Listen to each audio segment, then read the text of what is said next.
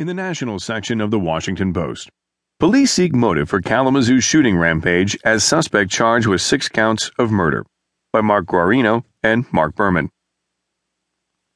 The Uber driver authorities say fatally shot six people during a series of seemingly random attacks over the weekend was formally charged with murder Monday as questions swirled around what motivated the bloody spree.